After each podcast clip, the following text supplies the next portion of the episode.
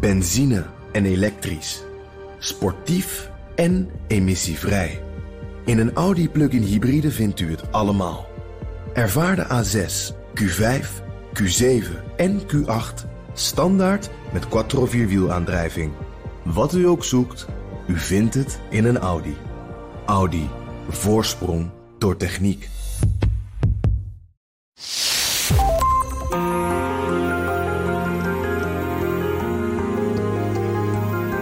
Je luistert naar De Stratege, een podcast van BNR in samenwerking met het Den Haag Centrum voor Strategische Studies. Mijn naam is Paul van Liemt. Het is steeds moeilijker om aan kritieke grondstoffen zoals metalen te komen en laten die nou net cruciaal zijn voor defensie. Hoe zorgen we ervoor dat we niet te afhankelijk worden van bepaalde landen? En hoe zorgen we ervoor dat we die metalen überhaupt veiligstellen? Dat besprak ik vorige week met Michel Rademaker, adjunct-directeur en medeoprichter van het Den Haag Centrum voor Strategische Studies, met Ron Nulkens, directeur van de Nederlandse Industrie voor Defensie en Veiligheid, de NIDV. De verwachting is bijvoorbeeld, als, want we hebben het hier ook over, over grondstoffen, dat ergens in eh, maart, misschien april, de, de Europese Critical Raw Materials Act uitkomt, een wet. En een van de, uh, een van de beelden die je daaruit uit hoort, wat, dat ze willen kijken of ze 10 tot 30 procent van de grondstoffen weer in Europa zouden kunnen minen. Kijk, en dan, dan, dan is dat geen 100%, dat hoeft ook helemaal niet. Maar stel dat het 25% is van een paar kritische metalen, dan is je afhankelijkheid een stuk uh, minder kwetsbaar. Met dank aan Zweden met name, of toch aan meer landen alles bij elkaar? Ja, nou, ja, Zweden, die, die mijn in Kiruna, die ja, ze nu weer gevonden hebben, ja, dat duurt nog tien jaar. Ja. Uh, de Noorden hebben vorige week geroepen van uh, op, de aardbodem of op de zeebodem liggen ook knollen van zeldzame aarde. Je ziet dus dat, uh, dat we wel degelijk, denk ik, ook in Europa uh, in staat zouden moeten zijn om een deel van die, die waardeketen weer terug te halen. maar dan moeten we, en te halen, dan moeten we voorbij het dogma van not in my backyard. Dus dan betekent toch dat je moet gaan, mijnbouw moet gaan doen. Maar je moet dus ook raffinage gaan doen. Michel Rademaker en Ron Nulkens zijn ook nu mijn gasten, want we gaan luisteraarsvragen beantwoorden. Heren, de eerste vraag gaat over Zweden. Want in Zweden, daar hebben we het heel even over gehad vorige week. In Zweden is een gebied waar bepaalde metalen gewonnen kunnen worden. En kunnen we dat ook in Nederland, Michel? Want jij begon over Zweden. Ja, dat, nee, dat klopt. In, uh, in Kiruna, dat is een klein uh, plaatsje in het noorden van Zweden. Daar, uh, daar is al een 150 jaar oude ijzerertsmijn. En daar hebben ze dat is echt een heel groot gebied. En daar hebben ze nu blijkbaar ook uh, voldoende voorraden gevonden van uh, bepaalde zeldzame aarde. Dus dat is heel interessant. Um, dat hebben we niet in Nederland. We hebben in Nederland zout. Zoutmijnen hebben we. Uh, ja, wij, wij, denken dat, hè? maar dat, dat dachten ze misschien in Zweden ook wel. En opeens denken we, misschien komt er toch nog wat. Of ja, moeten we daar gewoon van uitgaan dat het niet zo is? We hebben vooral moerassen gehad in, in eeuwen terug. Of de, ja. Nee, dat is. De, de die daarvoor nodig zijn, die hebben we hier niet. Nee, is er buiten Zweden in Europa nog wat te halen? Misschien uh, wonderbaarlijk, maar dat je denkt, nou, misschien komt er opeens dadelijk een ronde nulkers, komt er een fonds naar boven. Ik zou het niet weten, maar Oekraïne, we hebben het net, uh, net gezegd. Oekraïne is heel rijk. Is, is een heel belangrijk uh, land, zeker. Nou, daar hadden we het vorige week over. En goed om dat nog even extra te roepen. Want in het begin van de oorlog ging het daar totaal niet over. En dat zal ongetwijfeld ook een van de belangrijke redenen uh, zijn, zijn geweest voor die oorlog. Die, die, er zijn enorm veel kritieke grondstoffen daar te verkrijgen. Michel. Ja, ik, ik weet niet of de eerste drijfveer van Poetin was om, dat, om die binnen te halen. Want in Rusland zelf is er ook heel niet. veel. Nee, maar dit is toch. Maar hij weet het ook, met name het oosten. Dat is Tuurlijk. toch drijfveer 4 of 5 dan. Ja, ja, nee, absoluut. En uh, er zijn overigens in Europa, uh, want die vraag stelde je ook aan Ron, maar er zijn nogal wat meer plekken waar uh, kritieke materialen gevonden worden. In Frankrijk, lithium bijvoorbeeld, oh ja. en, en, Noorwegen, maar ook in in Estland wordt nu ook al wat, uh, wat geproduceerd en in Finland. Dus er is wel wat. En ook als je kijkt naar de, de is een bijlage in de Critical Raw Materials list van de EU.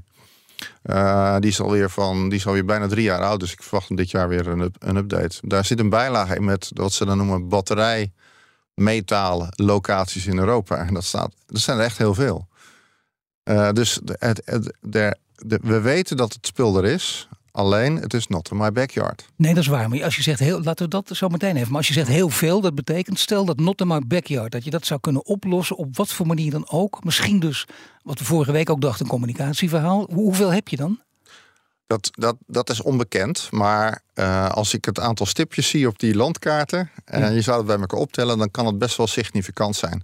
Kijk, en het is ook niet zo dat we alles van Europese bodem uh, zouden moeten halen. Dat, kunnen de Amerikanen ook niet. Die halen het ook van allerlei andere plekken, omdat daar nou eenmaal een, een ertsgraad, ertslaag ligt, uh, waardoor het spul gewoon ook economisch winbaar is. Want niet alles is economisch winbaar. Tenzij de prijs nog een keer maal 7 gaat.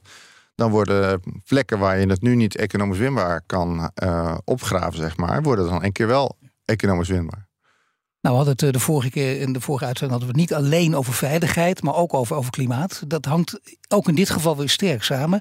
Als je denkt dan aan mijnen en, en ja, in, in de mijnen gaan zitten dan, en er van alles uithalen, denk je toch aan die oude bruine steenkolenmijnen in Zuid-Limburg. Nou, jij weet het nog, hè, Michel, vroeger, toen ze gesloten werden.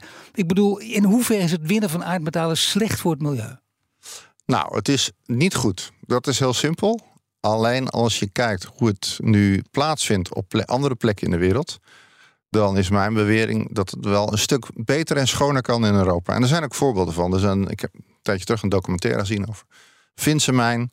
En die zijn in staat om bijna dat hele proces heel netjes op te lossen. Uh, met het afval doen ze weer van alles en nog wat. Uh, de arbeidsomstandigheden zijn een stuk beter. Um, ja, dat, het wordt waarschijnlijk ook het wordt wel duurder, dat weten, we, dat weten we ook wel. Maar als je nu kijkt wat wij nu al betalen voor bijvoorbeeld magnesium is geloof ik, uh, 100, is, is geloof ik 500 procent uh, in prijs gestegen in 2,5 jaar tijd denk ja, het is nou niet zo dat we daar geen magnesium meer gaan kopen. Nee, oh, we zijn aan de inflatie gewend en dit gaat er nog eens dik nou, bovenop, maar nou ja, toch, het kan niet anders. Het is andersom zo dat heel veel van die kritische materialen, uh, uitzondering daar gelaten, heb je vaak maar fracties nodig. He, als je, als je een, ik zeg wel eens als voorbeeld, als je een nieuwe Eiffeltoren zou willen bouwen, stel dat dat ding 6000 ton uh, aan staal vergt, als je dat met modern staal doet, heb je maar een derde van staal nodig. Dus, en, wat daarin zit, er zitten bepaalde zeldzame aardmetalen in. Die maken dat dat staal heel sterk wordt. Dus daar heb je niet zoveel van nodig. Alleen, je moet het wel hebben, ook in kleine hoeveelheden.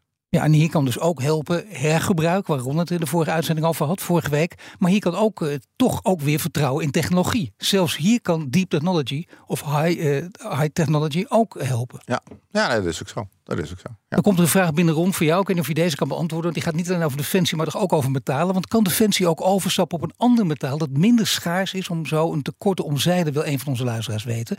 Of zijn er gewoon bepaalde metalen die hoe dan ook onmisbaar zijn? Ik denk dat de hogere metalen bijna niet uh, te, te, vervangen zijn. Maar dit is uh, waar ik vorige week op doelde. Je moet denk ik met een aantal slimme koppen bij elkaar gaan zitten om zo min mogelijk afhankelijk te zijn van die te delven grondstoffen. Dat is uh, het antwoord waar ik het echte antwoord niet op weet. Maar jij kent die wereld maar, beter dan ik. En ik ja, denk altijd druk, dat, dat bespreken wij nu. Maar dit gebeurt ja. toch al lang? Die, die, slimme koppen zitten toch al bij elkaar? Ja, maar onder druk wordt alles vloeibaar. Hè? Ik zei vorige week ook over het synthetisch rubber. Dat is dan ook echt, uh, omdat er schaarste was, is men echt gaan nadenken. Nou, ik denk dat die schaarste er nu is.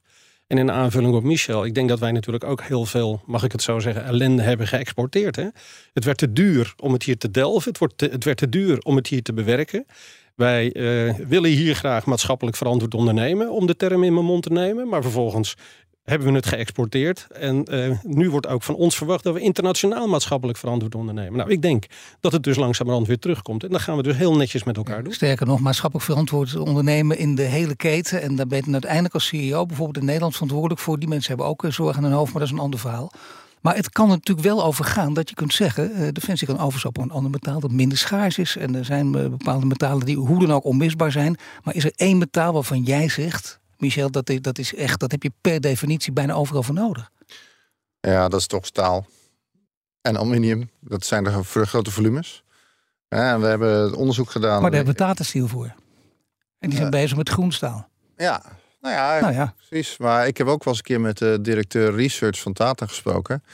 En uh, toen was China nog enorm uh, steden aan het opbouwen. En zei, ja, wij, wij krijgen niet de eerste kwaliteiten uh, ertsen meer binnen.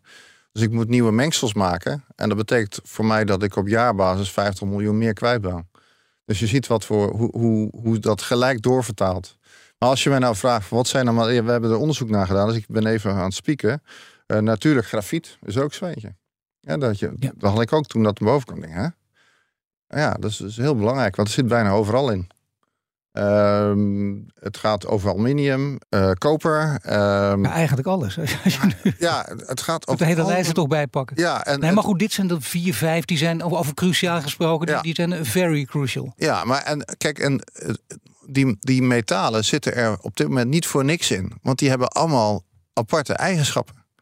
Dus het is niet zo dat je zegt, nou weet je, dan doen we in plaats van staal doen we aluminium in een granaat. Ja, daar kan je echt geen granaat van maken. Nee. Dus je, je zit toch vast aan bepaalde combinaties van, uh, van metaal. maar aan, aan de andere kant, hè, Ron die uh, staal en aluminium, dat wordt al uh, aardig hergebruikt.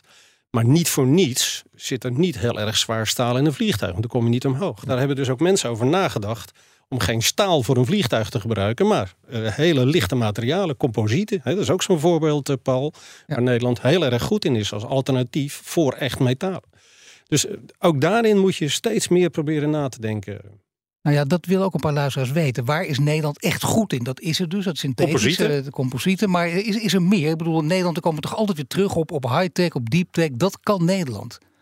In het kleine land. Als, als er maar geld voor was. Maar we zijn daar goed in. Ik bedoel, qua, uh, qua knappe koppen, uh, nou, qua opleiding ook, noem maar op. wat we gedaan hebben tot nu toe.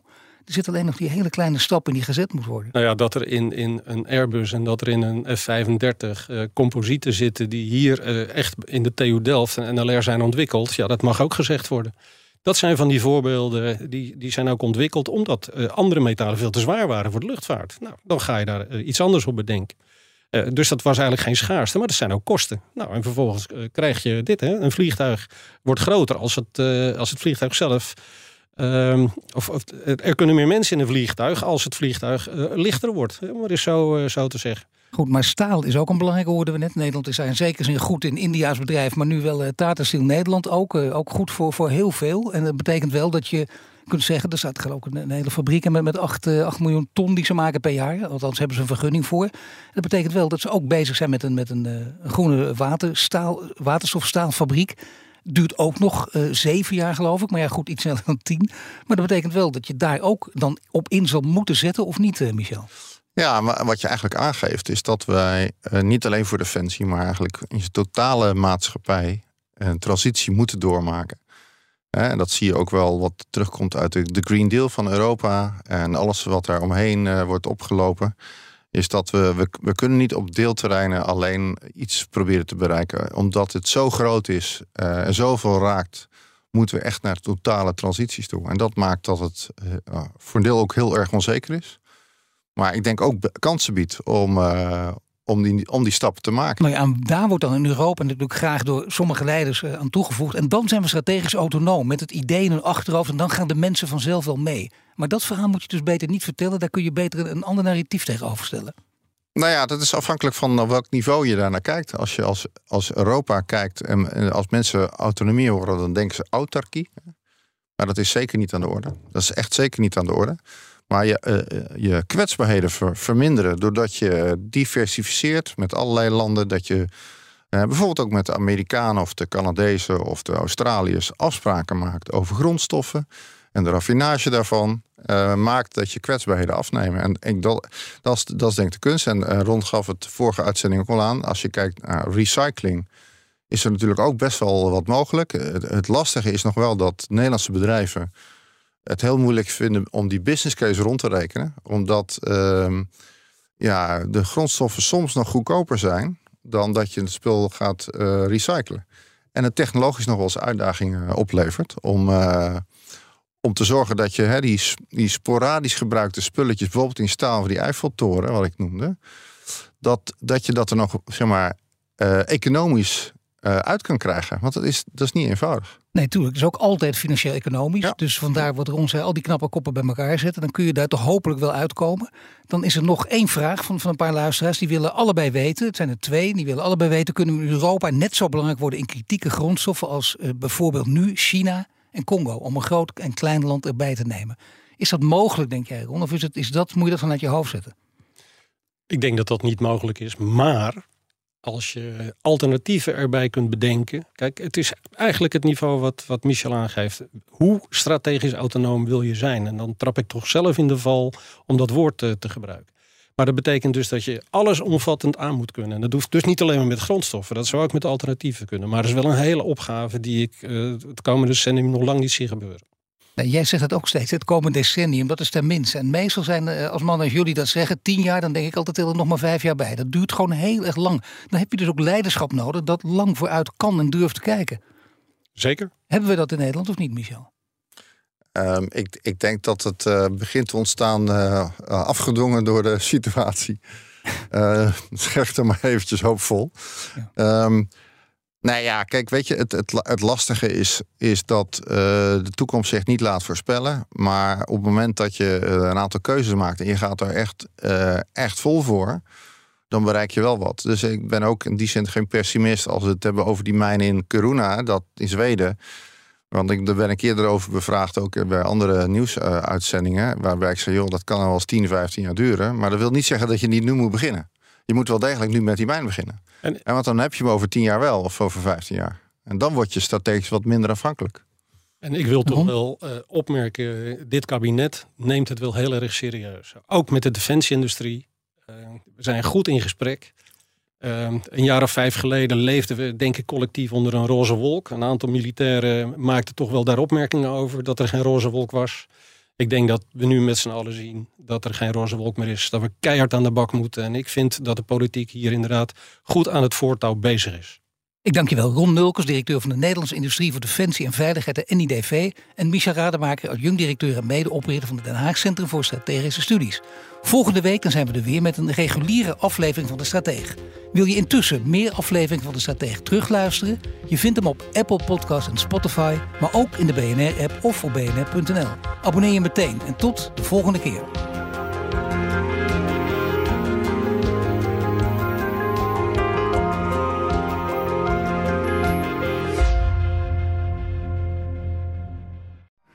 Benzine en elektrisch. Sportief en emissievrij. In een Audi plug-in hybride vindt u het allemaal. Ervaar de A6, Q5, Q7 en Q8 standaard met quattro vierwielaandrijving. Wat u ook zoekt, u vindt het in een Audi. Audi. Voorsprong door techniek.